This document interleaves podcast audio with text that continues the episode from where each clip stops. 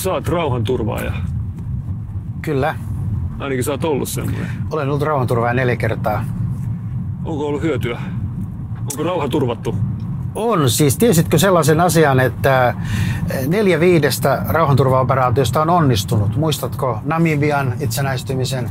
Muistatko Kosovon tai, tai Indonesia Aksesin rauhansopimukset ja niin edelleen? Eli neljä viidestä rauhanturvaoperaatiosta on onnistuneita. No en tiedä kyllä todellakaan. Joo. Ja monethan kysyvät, että miksi te menette sinne hän menevät, jos se kohdealueen maa antaa luvan mennä. Eli rauhanturvaajat eivät ole miehittäjiä.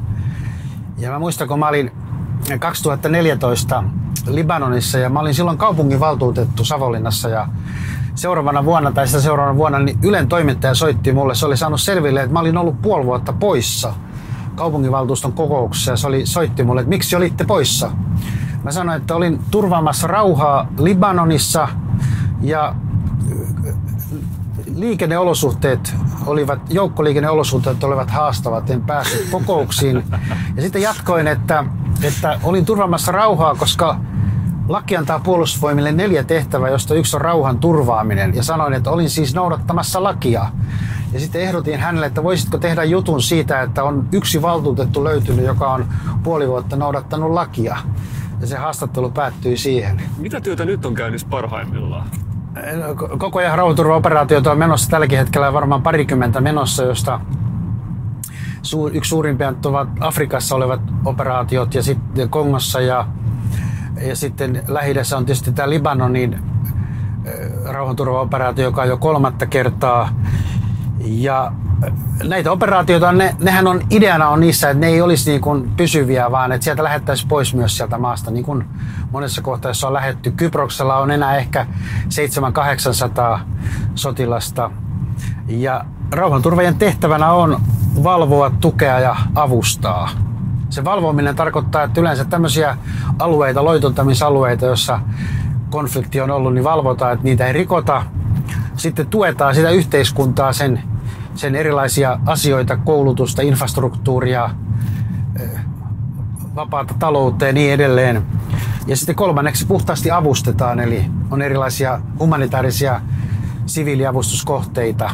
Ja oli kyseessä sitten YK-johtoinen tai NATO-johtoinen, niin nämä tietyt perusasiat ovat samoja. Mitä sotilaspappi siellä tekee? No sotilaspappi, tota, muistan Afganistanissa, kun mä tapasin sellaisen samaikäisen kaverin, joka ei ollut 20 vuotta käynyt kirkossa. Mä kutsuin hänet sitten kirkkoon. Hän oli kirkosta eronnut ja hän tuli sitten kirkkoon ja mä kysyin häneltä kirkonmenon jälkeen, että mitä sä tykkäsit. Ja hän sanoi, että tähän oli mukavaa, että ihan kuin olisi pirulle antanut pikkusormeen. Sitten seuraavalla viikolla se näki mut siellä leirissä se huusi iloisena, että pappi perkele. Joo. Mä vastasin, että virka oikein, mutta työnantaja väärä. Eli se papin työnantaja ei ole se jälkimmäinen, vaan papin työnantaja, että pappi on oikeasti hengellisessä työssä. Kuuliko mä oikein, että sä kannoit kolme asetta siellä?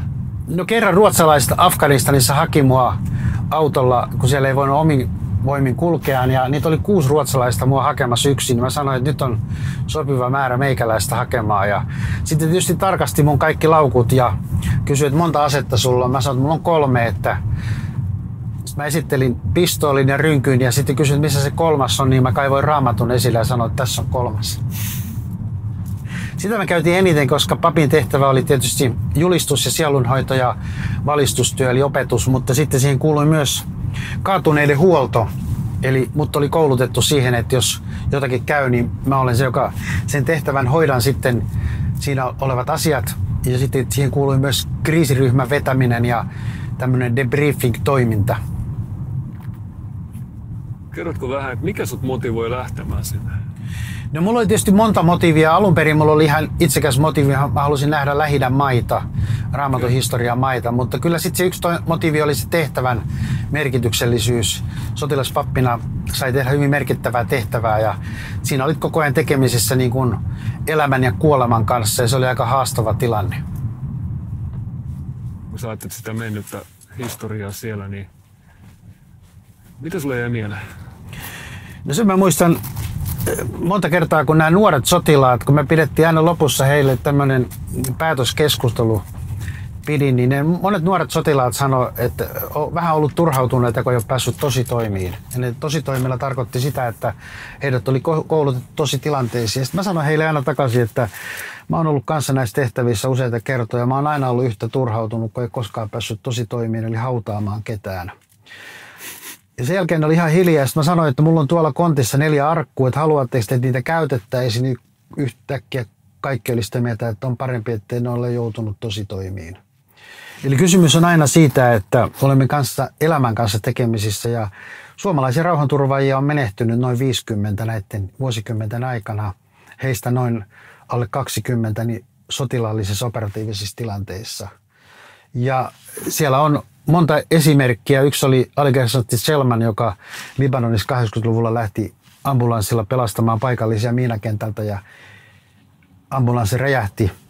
Selman menetti henkensä. Paikalliset alkoi kutsua häntä märttyyriksi. Siellä on tänä päivänäkin hänen nimelle nimetty koulu. Mutta sitten puhutteleva esimerkki oli myös oli kersantti Petri Immonen, joka 23. toukokuuta 2007 lähti turvaamaan norjalaisten sairaanhoitajien lääkäreille matkaa Afganistanin Maimanassa – ja tota, siinä tarvittiin suojamiehiä ja se suojamiehen tehtävä oli sellainen, johon meidät kaikki oli koulutettu. Itsekin olin suojamiehen tehtävissä joskus. Ja tämä Immonen ilmoittautui vapaaehtoiseksi.